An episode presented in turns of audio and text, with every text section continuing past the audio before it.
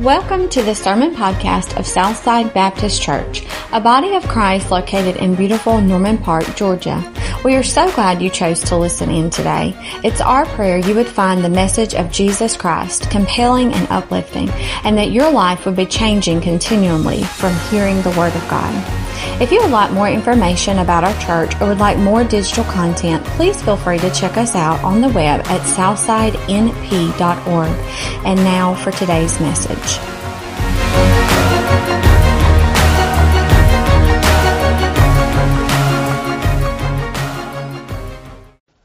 To our services, uh, let's go to the Lord in prayer. Father, we uh, come to you, God, thanking you again for the day. Thank you for this opportunity once again to gather together. Uh, Lord, again, we pray that uh, you help us to, to hear what we need to hear this evening, Father, to see what we need to see uh, this evening, God, and to respond uh, accordingly. Uh, we praise you and love you, and it's in Jesus' name that we ask this. Amen.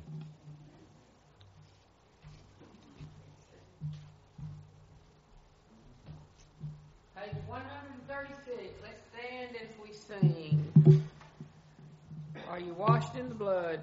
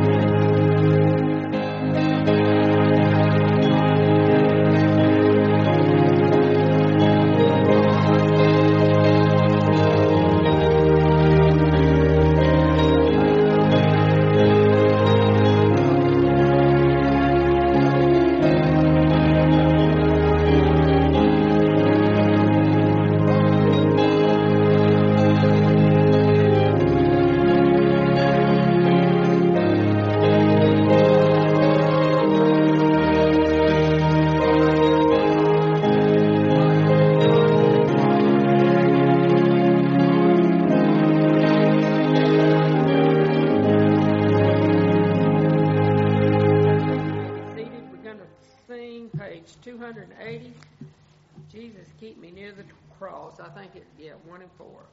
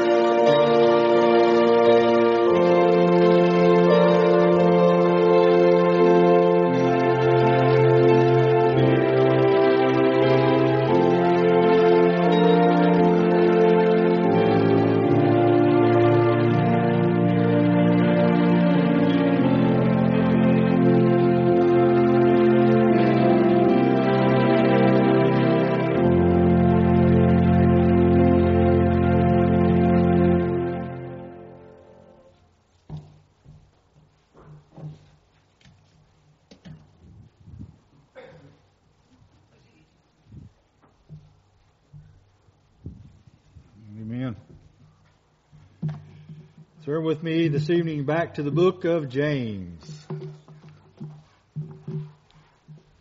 Back to the book of James. The series has been the practical manual for authentic Christian living. The practical manual for authentic Christian living. James, again, is a very practical book.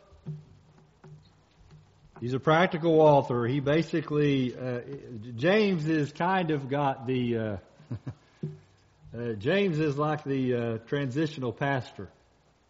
He comes in and he tells the church what they need, what they need to do, and then he leaves. So, so he gives it, uh, you know, puts them in their place. He he tells them, listen, this is how we should live as followers of Jesus Christ. So the subject matter this evening is going to be this: corruption. Corruption that comes from the pursuit of wealth. James chapter 5 verses 1 through 6 this evening. Chapter 5 verses 1 through 6. If you found that there in the book of James, stand as we honor the reading of God's holy, infallible word. James writes this. He says, Come now, you rich. Weep and howl for the miseries that are coming upon you. Your riches have rotted and your garments are moth eaten. Your gold and silver have corroded, and their corrosion will be evidence against you, and will eat your flesh like fire. You have laid up treasure in the last days. Verse 4 Behold, the wages of the laborers who mowed your fields, which you kept back by fraud, are crying out against you. And the cries of the harvester have reached the ears of the Lord of hosts. You have lived on the earth in luxury and in self indulgence. You have fattened your hearts in a day of slaughter. You have condemned and murdered the righteous person. He does not resist you. Father, we come to you again this evening, God, as we prepare our hearts to hear from you. Lord, we uh, we have a tendency in life to uh, seek after wealth and seek after possessions and the materialism of the world and all those things, God, those things are nice. But Lord, your word is clear that we are not to chase after those temporary things. We're not to chase after those things. We're not to build treasures here on earth, Lord. We're supposed to build our treasures and have our rewards in heaven. And so, Father, as we prepare our hearts this evening, God, I pray that each and every one of us understand the problems that come with pursuing wealth here on earth. Lord, we love you and praise you in Jesus' name. Amen. Thank you. you may be seated. There might not be a better judge of the heart of an individual than their view when it comes to money, when it comes to material possessions, when it comes to the things that you and I have. Take, for example, an individual's checkbook. If you were to look at their checkbook, you will notice real quickly what's important. You ask questions like, where do they spend their money? On what do they spend their money? Or what toys do they have? Toys in quotation marks. Those things, the stuff that we have, the stuff that all of us uh, their, their, our possessions and all those other things. Now, listen, I don't want you to hear me. Don't hear tonight what I'm not saying. I'm not saying that money is bad. Money is good. We need money. money I mean, that, that, it's good. Nor am I saying that having material possessions is bad. I'm not saying either one of those things is bad, but what I am saying, what we do with those possessions and how we handle that money is what's important. And so the Bible itself doesn't condemn possessions. It doesn't condemn wealth. It doesn't condemn those things. We all have wealth in and of ourselves. We all are wealthy. We all have possessions. We all have things. In fact, Paul reminded Timothy, and here's the issue the love of money, Paul said, is the root of all evil. And so, how do we handle those possessions? How do we handle that money? Now, James continues to deal with the riches here in this passage. If you remember last week, we talked about verses 13 through 17. James rebuked those business leaders who would, who said that, you know what, I'm going to go tomorrow and I'm going to take what I have and all the money that I have and I'm going to go to this place and I'm going to sell my goods and I'm going to do this and I'm going to do that when all of a sudden they didn't have God's plans anywhere in their plans. God was absent from the plans of those business leaders. Well, James turns from these business leaders to these wealthy landowners. They had many riches and they had many possessions. And so the point this evening is this James denounced the materialistic accumulation of wealth. Because this uh, material accumulation was of, of wealth was the, causing these landowners to defraud their workers. And the lifestyles that led to mistreatment and even murder of other people. And so as us as Christians, we must avoid materialistic pursuits and obviously the mistreatment of others. So we might not be materially wealthy this evening. We might not have lots of things, lots of possessions, lots of stuff. However, what you and I do have, if we have it for the wrong reasons, if we have it and we, we treat it with a, a, a the, the improper attitude, then they can cause problems for us as well. So James gives us three attitudes this evening in our passage that we as Christians must avoid. Three attitudes. We'll look at those each individually. The first attitude is this the attitude of materialism. Look at verses 1 through 3. He says, Come now. He uses the same phrase in verse 13 if you look back up in 13 in, in, in the ESV translation. He says, You rich, weep and howl for the miseries that are coming upon you. Your riches have rotted and your garments are moth eaten. Your gold and silver fire. Their corrosion will be evidence against you and will eat your flesh like fire. Webster's dictionary defines materialism as this. It's, a, it's a preoccupation with or a stress upon material rather than intellectual or spiritual things. So it's an attitude that puts material things above spiritual things. It's an attitude that puts possessions above God. And what do we call that class? An idol. It's an idol. Anything above God, anything that we place above God, our families, our friends, our, our possessions, our material things, our money, it's an idol. So James here, he's calling out the rich. Again, these rich that he's talking about are these that, that were materially wealthy. They had lots of land and they had lots of possession. And again, hear me tonight. It does, if you have a lot of land, right? if you have the proper attitude about that land, it's okay. Because God has blessed you with that land. If you have lots of possessions, that's okay.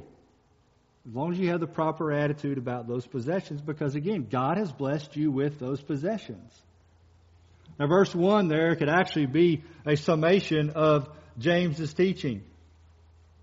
He says, Listen, come now, you rich, you need to weep and you need to howl for the miseries that are coming upon you. He says you need to turn your joy into mourning. I mean, they had nothing to be worried about. They had nothing to, to, to, to, to weep about. They had nothing to howl about. They had everything that they needed. They had all the wealth that they needed so they could buy whatever they wanted. They had all the land that they needed so they could plant crops and do all these other things. They had all the wealth and all the possessions that they had. So they were joyful. They were living it up. They were living the good life, as you might say. But James says, listen, you need to turn your joy into mourning. He says you need to weep. That means to lament. And he goes on to say, he makes it even stronger. That he says, and you need to howl. That means to shriek. It means to scream. It's a loud outcry. The word picture here is a, a loud, intense outburst of despair, violent, uncontrollable grief. Well, why? Well, James answers that question. He says, the, uh, the miseries that are coming upon you. Well, what were those miseries? James is basically saying, listen, you need to weep and you need to howl. You need to lament. You need to have an outburst of despair and violent, uncontrollable grief because of the judgment that is coming upon you. The miseries there, it's the, the hardships, the troubles, the calamities. This word here only appears here and in Romans chapter 3 verse 16. But it speaks of that stand, uh, of standing before God. James is, is kind of looking towards the future. He's saying, listen, you need to uh, be careful about your attitude. You need to watch yourselves because you're going to stand before God one of these days. And you're going to answer for your attitude about your materialism. At the judgment, you'll be brought misery instead of joy. The rich may live a lifetime of pleasure,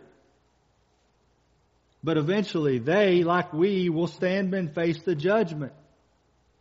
And if they don't face the judgment on this earth, they will certainly face the miseries associated with eternity. Those who, who have an attitude that, that, that, that says, you know what, I love my possessions and I love my wealth more than I love God.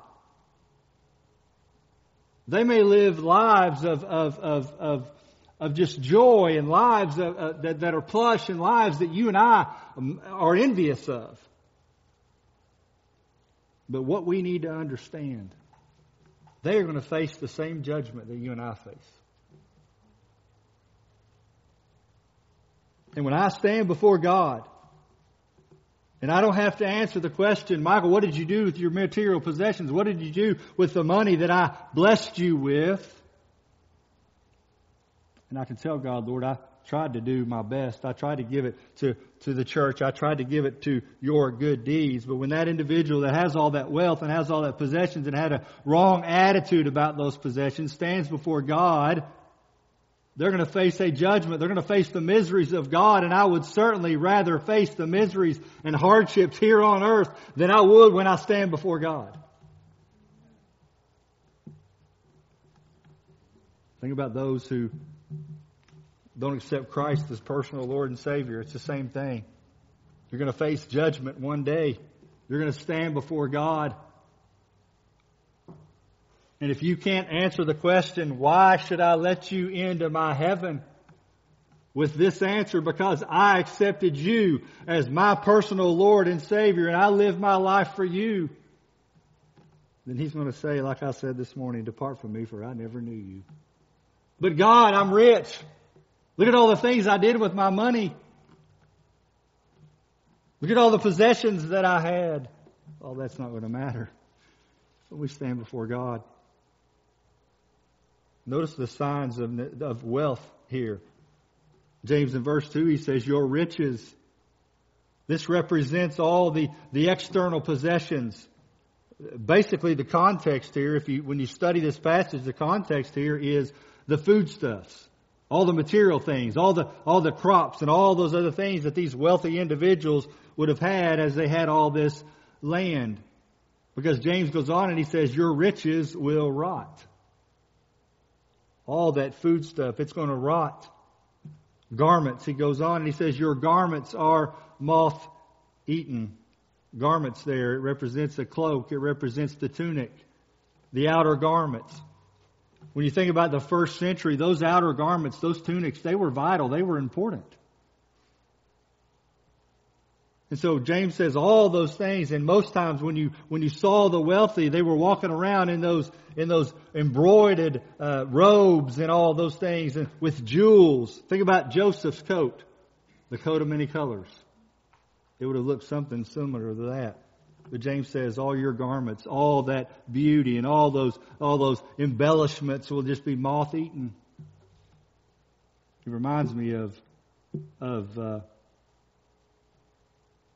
my grandmother. And when she passed away and we went through her closets, she had clothes after clothes after clothes after clothes that still had the tags on them. And listen, my, my, my grandmother was, she, she, that's why I'm where I'm at today, was because of her.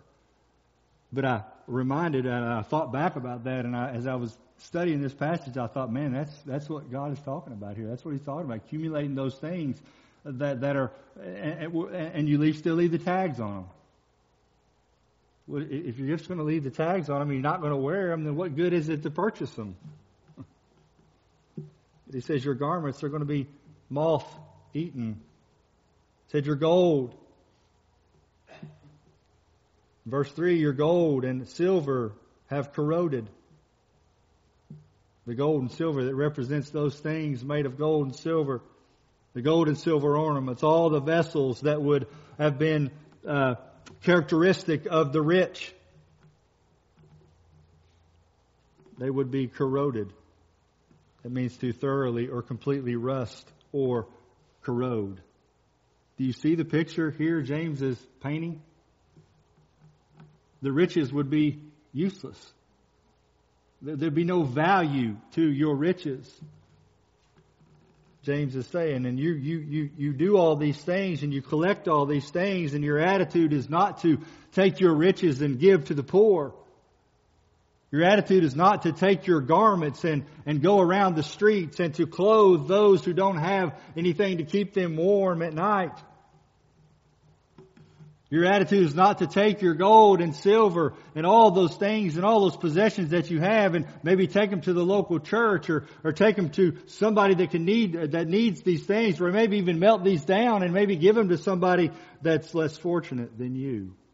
No, your riches, they've all rotted You've got so many, they, they just rot. You know, they, they rot. Your garments, you've got so many, they're just moth eaten. They hang in the closet and the, and the moths eat them. Your gold and silver, it corrodes. It speaks of that precious and valuable possessions. James goes on and he says that corrosion will be evidence to the prosecution when he uses it against you in judgment. In other words, you're not going to have anywhere to hide.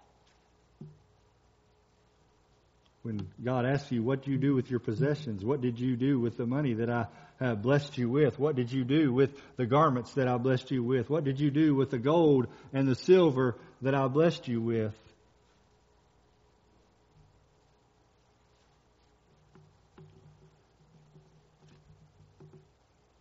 the evidence will be those moth eaten garments. The evidence will be those rotted riches. The evidence will be that corroded gold and silver. James says this is a really strange pa- uh, portion of this passage. He says, We'll eat your flesh up like fire. This is the very picture of hell. It's the picture of hell the place of continual bodily and eternal torment. One of the commentators that I studied in this passage, he said this is uh, the material possessions of those with an attitude that values their possessions over God. Those very possessions are going to be the very things that fan the flames of hell. that, that's, a, that's a devastating picture. Those moth eaten garments. You know what happens when you throw something into a fire? It just explodes. That gold and that silver, all those things that you have, it's like taking them outside and, and building the fire and just tossing them in the fire.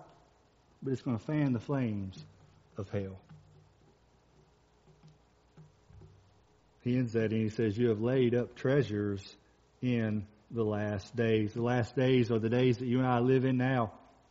It's the days between Christ's first coming and his second coming. Jesus hasn't come back yet. He's, he will and he, he's on his way, but he hasn't come back yet. So the time from Christ's coming, first coming to the time of his second coming are the last days. You and I are living in the last days.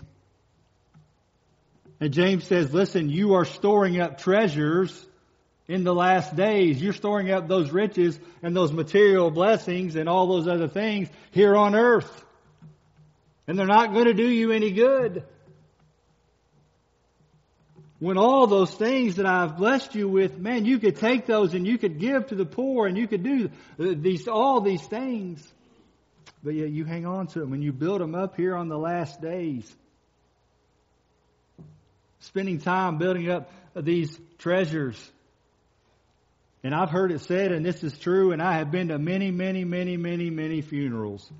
I have never seen behind a hearse a trailer full of the possessions of the individual that has died. I've never seen it. If you've seen it, please let me know after service. But I have never seen it. And so we spend, James is basically saying, you spend all treasures, laying up all these treasures here in these last days.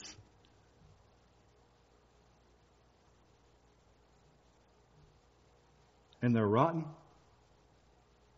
They're moth eaten and they corrode. In other words, they're useless. They're useless with an improper attitude, with an attitude of materialism. Jesus told this parable in Luke chapter 12, verse 16 through 20, 21. The land of the rich man produced plentiful. And he thought to himself, What shall I do, for I have nowhere to store my crops? And he said, I know what I will do. I will tear down my barns and build larger ones, and there I will store all my grain and my goods. And I will say to my soul, Soul, you have ample goods laid up for many years. Relax, eat, drink, and be merry. But God said to him, You fool. You fool. This night, he said, Your soul is required of you. And the things you have prepared, whose will they be?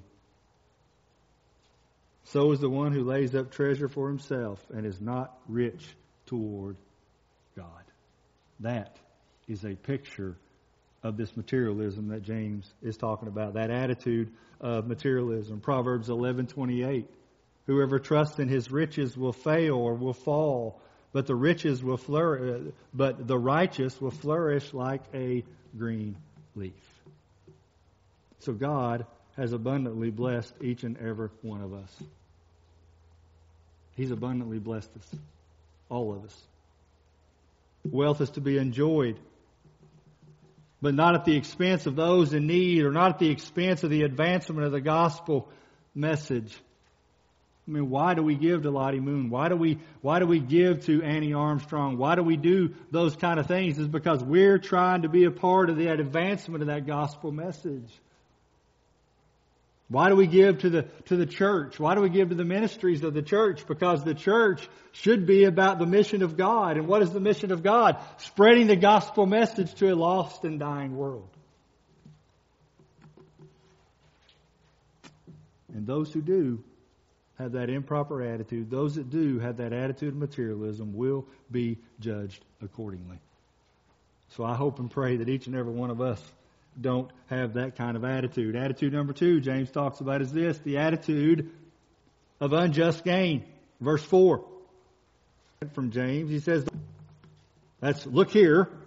That's a, an attention getting statement from James. He says, The wages of the laborers who mowed your fields, which you kept by, back by fraud, they're crying out against you. And the cries of the harvesters have reached the ears of the Lord of host. The day laborers in the first century, they were essential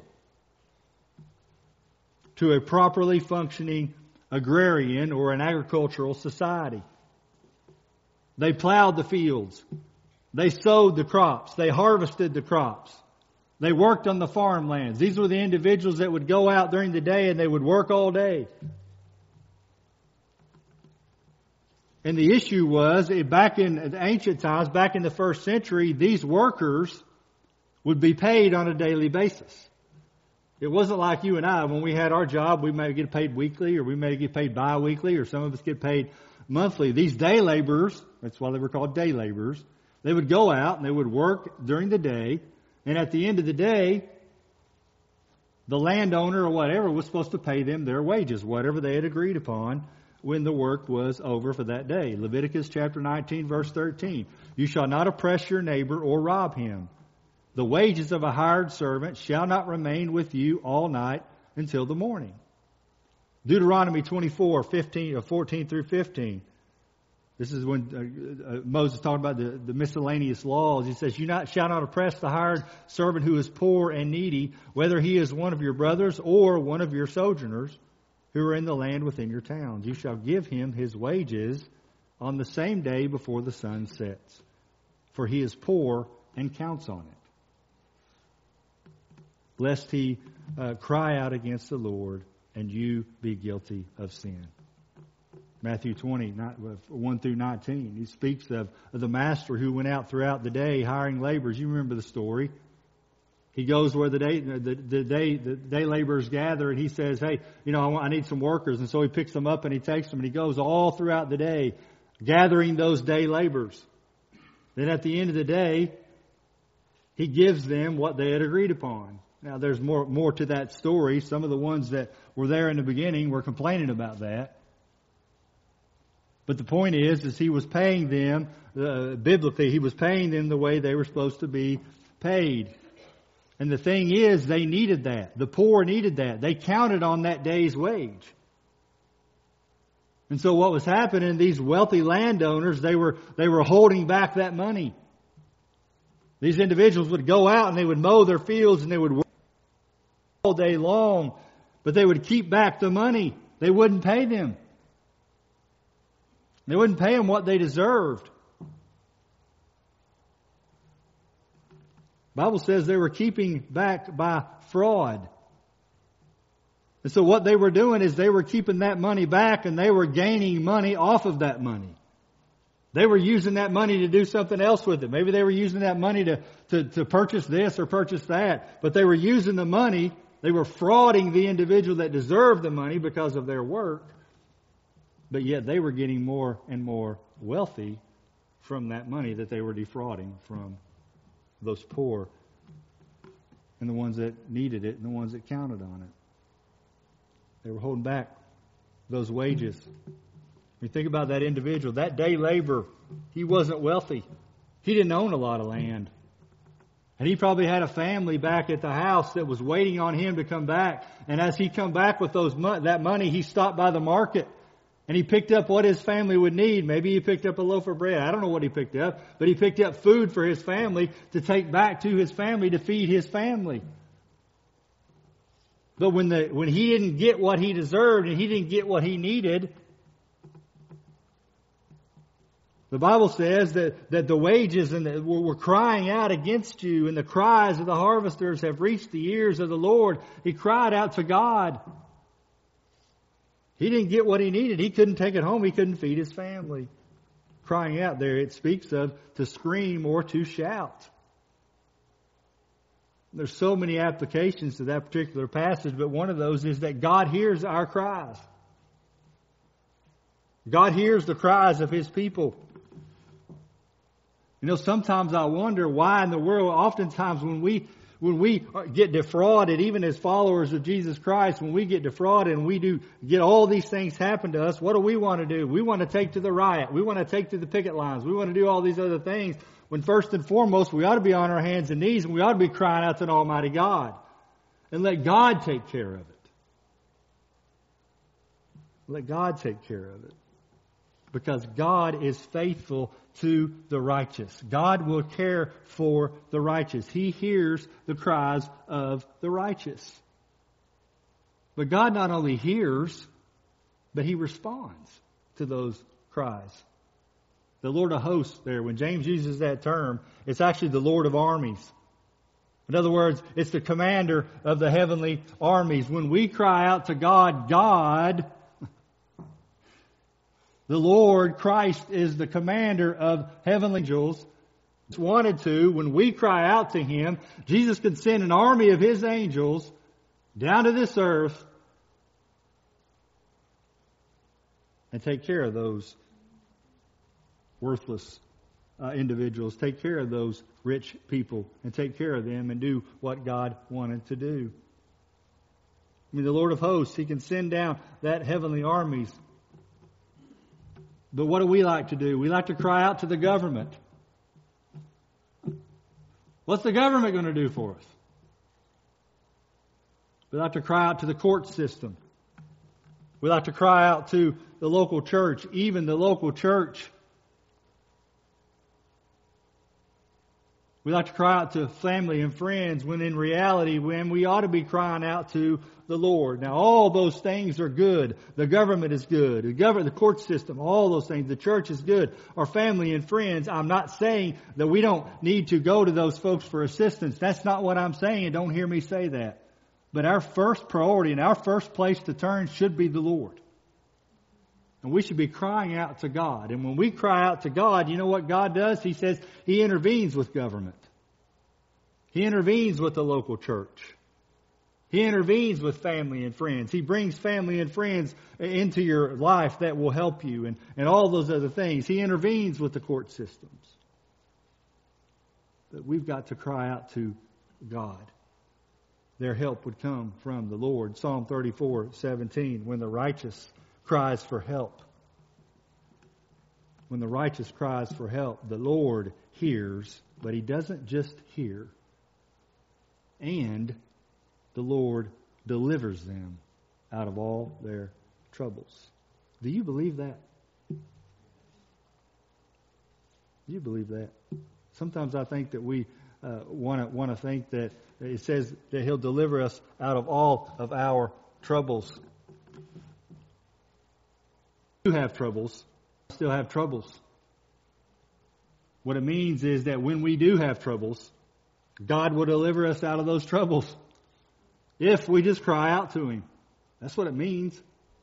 It doesn't mean that, man, okay, yeah, okay, God, you've delivered me out of the troubles. I'm good. We're good. Let's go. No, it's not what that means.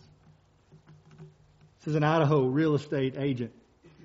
Stands accused of running an $82 million Ponzi scheme that preyed on devout Christian families, promising returns from Arizona property as high as 25%. Bradley Heinrich was his name. He, he works uh, at Anthology, a, a, a Boise real estate firm. He was accused, along with his business partner, Stephen Hatch, of creating more than 30 business entities while managing 17 sets of books uh, to buy 13 properties between January 2005 and December of 2014, according to a newspaper report. Prosecutors said they ran a racketeering enterprise involving the sale of real estate and promised double digit returns to more than 110 investors. The indictment accused Heinrich of over leveraging properties without telling investors using investor funds to pay off uh, other investor loans, transferring investor money without uh, uh, authorizing misleading investors about the value of their inv- investments, and using religious affinity to secure loans and distract or dispel investor concern. The losses of the the losses were in the hundreds of thousands of dollars due to a fraudulent dealing and unjust gains of Heinrich and his associates unjust gains. That's an individual that's suffering the consequences for what he's done in gathering those unjust gains. Proverbs 20:10 says this, unequal weights and unequal measures are both alike an abomination to the Lord. Severe judgment awaits those with an attitude bent on unjust gains. The Lord will not be silent He's not going to be silent when the victims of those that have been unjustly, uh, take, uh, unjustly, the, the, the, unjust have, have been done to. God's not going to stand by and not, not, not take care of that. He's not going to hear the cries for justice. Therefore, those who have been victimized by those that want are out for unjust gains and others, we should not, shouldn't seek vengeance. It's not our place to seek vengeance. We've got to leave vengeance to the Lord. So we need to cry out to God. So there's that attitude of materialism. There's that attitude of unjust gains that the attitude of Ruth. This evening, if there's one final attitude, the attitude of ruthlessness. The attitude of ruthlessness. Look verse 5 and 6. You have lived on the earth in luxury and in self indulgence You have fattened your hearts in a day of slaughter. Verse 6 is, is very, very uh, pointed here from James. You have condemned and murdered the righteous person. He does not resist you. There's certainly a lot of ruthless people in our world. Would you agree?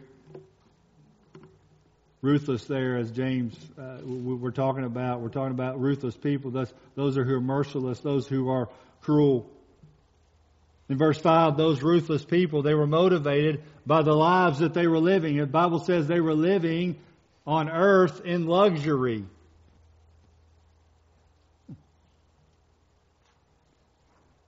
As I was reading and I was studying that passage, I thought to myself, yeah, they were living lives on earth in luxury, but they'll be living lives in hell in misery.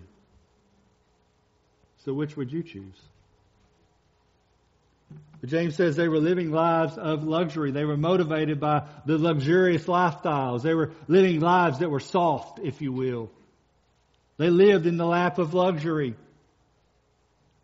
These were the people that shopped at the in Beverly Hills. These are the people that shopped in Rodeo Drive. Listen, if you've ever been to Beverly Hills and you shopped there and you've li- and you li- shopped in Rodeo Drive, I'm not condemning you, but I guarantee you didn't shop there long. These are the people that stayed at the Waldorf Astoria. These are the people that had the best of the best. They were living lives of luxury. You ever seen that show Cribs on TV? And that's, that's what we're talking about here. You know, those million dollar mansions. They were living these soft lives. They were living in the lap of luxury. But not only that, they were living lives of self-indulgence. This was a life of wanting pleasure. If they wanted it, they got it. They wanted it, they went out and bought it, whether they needed it or not. Their lives had no checks and balances. This was that voluptuous lifestyle. They were given to all kinds of pleasures. Luke chapter 15 of the, those pleasures were. Remember the story of in chapter uh, Luke chapter 15 of the prodigal son? Luke chapter 15 verse 13 says this, this is the kind of lifestyle that these were living. Not many days later, the younger son gathered all he had and he took a journey into the far country.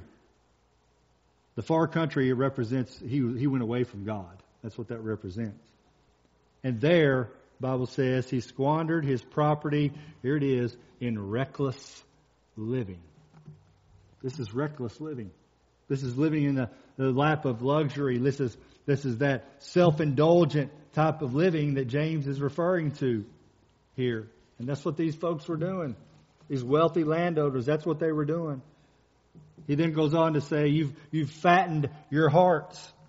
Their hearts were full of this luxurious and self-indulgent lifestyle. They were so full that it was overflowing.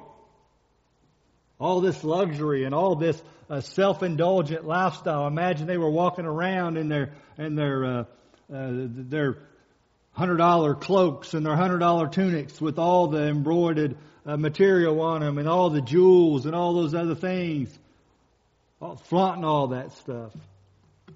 Their hearts were full of pleasures that afforded the wealthy. But James says, Your hearts were fattened for the day of slaughter. The day of slaughter, again, represents judgment. Represents judgment. That same cloak would be used to fan the fires of hell. That same jewel that's on that cloak, when that cloak was used to fan the fires of hell, that same jewel is going to melt in those flames. Their gold and silver is going to melt in those flames.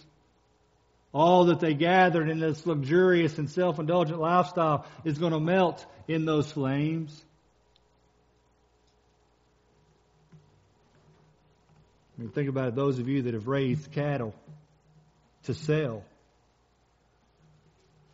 You fatten those cattle up and then you prepare them for the slaughter, right?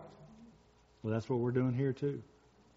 They were fattening themselves up with their luxurious lifestyles, with their self-indulgent lifestyles, preparing themselves for the judgment, preparing themselves for the slaughter. This type of luxury, this type of self-indulgent lifestyle is not a characteristic of a follower of Jesus Christ. That's the point that James is trying to make. This is not a characteristic of you and I. It's okay to be in luxury. It's okay to have those things. Those things. Indulgent about those things. We don't need to be fattening our hearts on those things. In verse 6, it's not a surprise where this type of lifestyle might lead, and James makes it very clear. When motivated by materialism, when motivated by that unjust gain, it often leads to a ruthless and cutthroat ending, and that leads to harm of others. Condemned there, it means it's a legal term used in Scripture. It means to pass sentence upon, to pronounce guilty. The wealthy were using the court system and no doubt bribing those in the court system to render verdicts upon the poor. So they would take the, the poor individual, which really is, is, is kind of strange for me. I was, you know, what, what, are they trying to get out of it? What are they going to get out of this? What, what's their, what's their end game? Well, James goes on to say, and you murder. Some of those unjust and some of those, those, those verdicts upon the poor, they were sending them to be murdered. They were putting the poor to death for no apparent reason. the wealthy were taking the poor. The court, the courts were condemning the poor and they were sentencing, sentencing the poor to be put to death.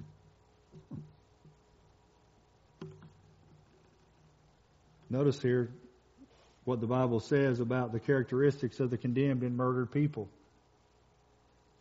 It says, You have condemned and murdered the what? The righteous person.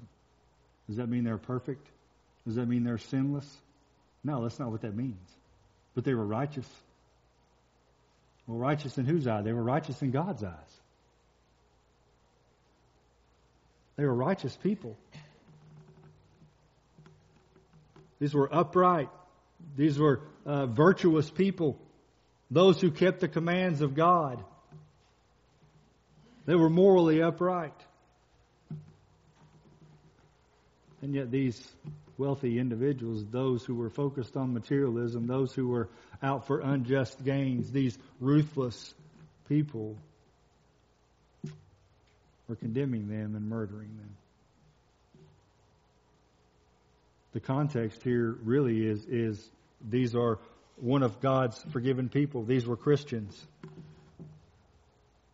These righteous people were the true Christians whether they had money or they didn't have any money, whether they lived lives that were luxurious or, or not. These were God's people. These were Christians.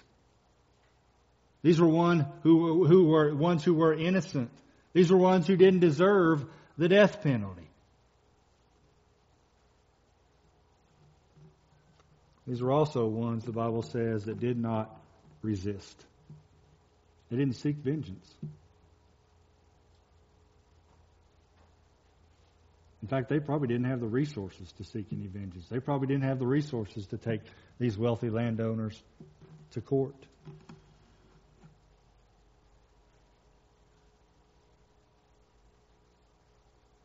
The whole context of this is that he's not going to respond to those false accusations regardless of the consequences. Maybe James had Jesus in mind when he was writing this. Jesus didn't respond to those false accusations. He willingly went to the cross. Maybe the righteous one that James is writing about, maybe the innocent, innocent one that James is referring to here. Maybe there's a there's a, a another context that we could look at. I mean, it doesn't say that. Maybe it's Jesus.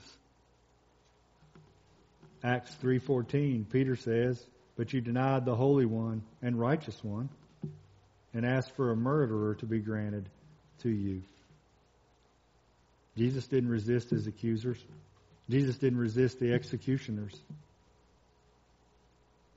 So maybe, I don't know, maybe. Matthew 5, 39 through 42 says, But I say to you, do not resist the one who is evil. But if anyone slaps you on the right cheek, turn to him the, the other also. And if anyone would, would uh, sue you and take your tunic, let him have your cloak as well. And if anyone forces you to go one mile, go with him too. Give to the one who begs from you, and do not refuse the one who would borrow from you. Amos chapter 5, verse 12. For I know how many are your transgressions, and how great are your sins, you who afflict the righteous, who take a bribe and turn aside the needy at the gate. We must always make sure and make certain that we acquire and we use the blessings God has given us to bless others and not condemn them. When we face condemnation, on the flip side of that, from this secular world around us, we must seek the face of God. We've got to go to God first, and we've got to avoid seeking any type of vengeance upon those who condemn the righteous. So, as we close this evening, if our lives are characterized by the attitude of materialism, if your life is characterized by an attitude of unjust gains, or if your life is characterized by an attitude of ruthlessness, there's a good chance you may not be a Christian. Again, the Bible is clear there. If that is your lifestyle, if that is the way you live your life, is that if that is your attitude, you may not be a true Christian. So here are several questions we need to ask ourselves this evening. How are we using our resources that God has blessed us with? Number two, are we exploiting those who are less fortunate? Number three, where are we storing up our treasures? On earth or in heaven? Number four, is our money an idol? Are our resources an idol? Is our time an idol? Is our family an idol? Is our uh, possessions, are our possessions idols? Are our pastimes idols? Number five, what does your heart long for? Does your heart long for goods and possessions? Or does your heart long for God? Let's pray. Father God, we. Uh, James is very direct. God, and it encourages each and every one of us to take a deep look at our lives personally, to take a deep look at what we spend our money on, to take a deep look at what we spend uh, how we spend our time and how we spend our talents and, and all, how we, how, what we do with our possessions and all those other things. It, it helps us to take a deep look at our lives, our personal lives. Lord, to see really where we are uh, in, in, reference to what James is writing about here in this passage. Do we have an attitude of materialism? Do we have an attitude of unjust gains? Do we get the things that we have? Do we have we gotten those unjustly? Have we gotten those uh, in in unfaithful ways? Do we have an attitude of ruthlessness? Is it one of those things that we don't care who we step on to get to the top? Father, I don't know. I don't know where we are. That's all an individual decision for the individuals located in this room this evening, Father. But I pray that as we go our separate ways this evening, Lord, that we all take inventory of our lives.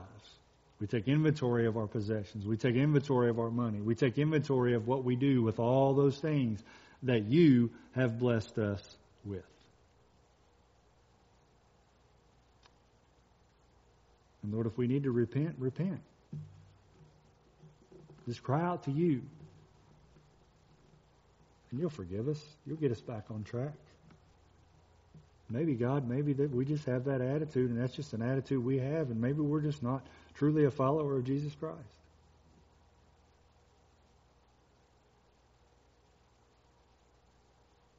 And if that's the case, then we need to get that that squared away first before we can have the proper attitude. So, Lord, again, as we as we close, we're not going to have a dedicated invitation this evening, Father, but I know that if anybody needs to make a decision, Lord, they can make that decision anytime. And Father, we just want to thank you. I want to thank you for this day. I want to thank you for my blessings and my possessions and my all my material goods, Lord, and all those other things. But I want to make sure that I'm using those to bring honor and glory to you and to build your kingdom.